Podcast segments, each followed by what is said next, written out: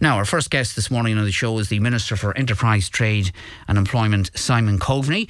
Uh, Minister Coveney is to host the first in a series of nationwide enterprise conferences uh, entitled Building Better Business in the ATU, the Atlantic Technological University in Letterkenny, on the 3rd of March next. And the conference open to businesses right across uh, the Northwest region in counties uh, Donegal, Sligo, and Leitrim. Minister Coveney, good morning and welcome. And, and thank you for joining us. Thanks, Niall. And uh, Niall, can I just say b- before we uh, uh, um, talk about the conference that uh, that's happening next week, can I just offer my condolences to the family of of Joe McMorrow? I, I just listened to your introduction there, uh, and nobody should be dying on our streets in a sleeping bag. Um, and it's um, um, I don't know the details uh, of, of what happened to Joe and the circumstances around it, uh, and the conversations he had with uh, with the, the, local council and so on. Um, but you know, we should have um, emergency services and uh, shelter for, for, for people who find themselves homeless on, on the streets. Uh, and um, I, I just wanted to, to offer my condolences to his family. It's it's it's a, a tragic um, loss of life that um, that shouldn't have happened. Okay, um, as we say, the conference taking place on Friday, the 3rd of March uh, next. Um, what's it all about, Minister, and how important is it for yeah. regional businesses?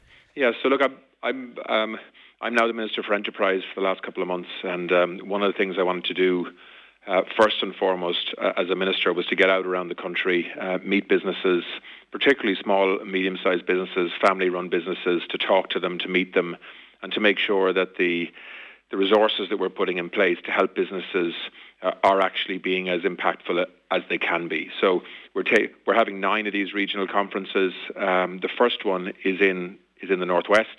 Uh, it's in uh, the Atlantic Technological University in Letterkenny next Friday. That's the third of March. And, and really, it's it's about inviting businesses in Sligo, Donegal, and Leitrim, but also any other counties nearby that want to come uh, to to engage with the state, the state agencies, me. Um, uh, there'll be you know everybody from Enterprise Ireland, IDA, local enterprise offices, uh, SEAI, um, all of the different state bodies that can support businesses uh, that are well funded to do so uh, will be there to give advice on. Um, uh, on mm. on what's there to support businesses in terms of growth and expansion. Uh, the two big challenges for businesses in terms of transformation uh, in the coming years will be uh, digitalization, which is essentially moving your business online uh, and getting all the benefits of that. And we have supports to help you do it. And also what's called decarbonisation, which is effectively to become more energy efficient um, and to reduce your carbon footprint. And again, uh, the state is there to support you. Uh, in terms of both mentoring and, uh, in some cases, grant aid as well to help you do that. And then obviously recognizing that a lot of businesses have been through a really difficult yeah. year over the last 12 months. In fact, it's been a, a difficult number of years. Uh, and I wanted to, uh, I want to make sure that businesses understand the financial supports that are there. The most recent uh, support being uh, what's called the um, the temporary uh, energy support scheme, yeah. Uh, which effectively will will will be the state picking up the tab for about half of the increase uh, in the cost of energy for businesses since last September. So there's there's a lot of support there, and uh, there are some businesses you know that aren't fully aware of that, uh, and um, and then we want to plan for the rest of the year as well in terms of new support schemes that we're trying to design and I very much want to do that, listening to businesses to make sure that we're putting in place supports that they can access. Uh, are there enough supports in place, Minister? Uh, that's the question. As you say, it has been a difficult few years for businesses, and businesses continue to struggle, as, as you well know. And it was a subject that An Taoiseach um, addressed uh, at a Chamber of Commerce dinner in Sligo just uh, two weeks ago. Uh, are the supports in place adequate for businesses, do you think? Well, I mean, you know, my department is, uh, you know, is, is is putting aside over 600 million euros uh, uh, in relation to the temporary uh, energy support scheme you know, which isn't a small amount of money. Um, uh, so, and there are a whole range of other supports there as well. You know, we've just decided uh, to extend uh, the lower VAT rate yeah. for uh, for the hospitality sector and for hotels, which I know is a big deal for Sligo yeah. in particular. Was was that a bit of, of a, a bit of a climb there. down? I mean, that was a last minute decision. Was was that all down to the pressure coming from the hospitality industry on government? Well, it wasn't. It wasn't a last minute decision. Um, you know, there was um, certainly there were signals coming from uh, from some elements of government that, that this was a very expensive thing to keep in place, uh, uh, to keep it until uh, uh, until the end of August is is effectively going to cost 300 million euros, which is which is a subsidy to the sector, if you like. Um, but I mean, fr- from my perspective, I had been arguing uh, to to maintain that. I mean, that's my job. I'm a minister for enterprise. My job is to help businesses uh, to to survive and grow and expand and employ people. Um, and I think that um, that maintaining the lower VAT rate uh, through the tourist season this year more than makes sense. Uh, this is a sector that has been under a lot of pressure, um, and um, uh, and so I think that support from government is is both necessary and, and justified. Um, but but you know we always have to justify how we spend what is public money. You know because this could be 300 million euros spent on something else. Um, so, but I think um, you know, certainly I and uh, Catherine Martin, the Minister for for Tourism, uh, very much made the case for retaining the VAT rate, and that was supported by by other key people in government, the party leaders, and um, Michael McGrath and Paschal Donohoe, uh, the two key finance ministers. Mm. So, but I mean, you are right. There was a strong lobby uh, to retain it, um, and uh, I met you know many um, business owners in the hospitality sector uh, to get feedback uh, uh, before the government finalised their decision. But but if you look at that package of measures, uh, whether it's TBESS, um, whether it's um, maintaining the lower VAT rate, you're really talking about close to a billion euros. Of, of supports for businesses to help them get through what has been a difficult period, particularly because the cost of not just energy but all inputs. You know, if you look at the cost of um, diesel and petrol, um, but also look at the cost of um, everything from uh, timber to concrete to building products. Um, you know, this has been a uh, a difficult time in terms of the cost of inputs and the cost of energy, and government is there to try and help businesses uh, to manage uh, through that um, through that challenge. All right, okay. Um, I'm sure you're you're as horrified as, as most people are this morning with what's uh, the news coming out of um, Omagh, the confirmation that an off-duty police officer was shot dead. Detective Chief Inspector John Caldwell, and we're now being told that this actually happened uh, in front of his young son, which is quite horrendous. Uh, your reaction to that, Minister? Well, I'm both saddened and, and also angry about it. You know, the the, the um, I've spent a lot of time, as you probably know, in Northern Ireland in the last number of years. Um, we've worked hard to try to get the institutions back up and running. We've worked with all of the parties there and all of the communities.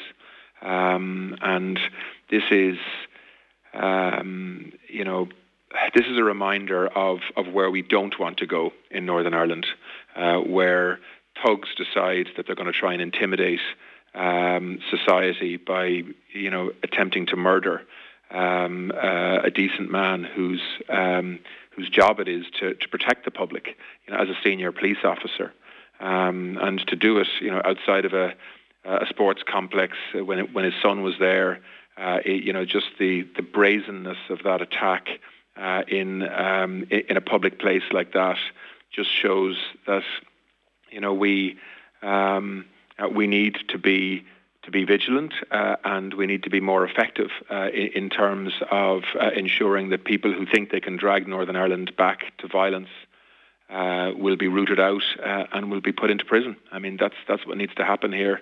Um, and I'd encourage anybody who knows these people or or anything about what happened in Omagh yesterday to to come forward and give evidence either confidentially or any other way to the PSNI. Um, this is, uh, you know, we, we don't know yet who was responsible, but I think everybody uh, has their suspicions uh, uh in terms of what groups are linked to this. Um, but um, I think all decent thinking people need to uh, to absolutely condemn and and uh, and reject what happened last night. Um, it's it's um, a reminder of a, a much darker time in Northern Ireland that we don't want to go back to. Just a very final uh, question, Minister. The week that's in it, and in your capacity as former Foreign Affairs Minister, there are various uh, communities, Ukrainian communities, living now here in the Northwest, as indeed they are all over the country, uh, staging events tomorrow to mark the first year anniversary of the Russian invasion. What, what message would you have for the Ukrainian refugees in our communities? Well, I'm I mean, I've got two messages: one for, for Ukrainian refugees, and then secondly for, for Irish people who are hosting them. You know that um, you know, this is Ireland's war effort. Um, uh, at the moment, we have a country in the continent of Europe, which is our continent, uh, that has been invaded and attacked by an aggressor illegally.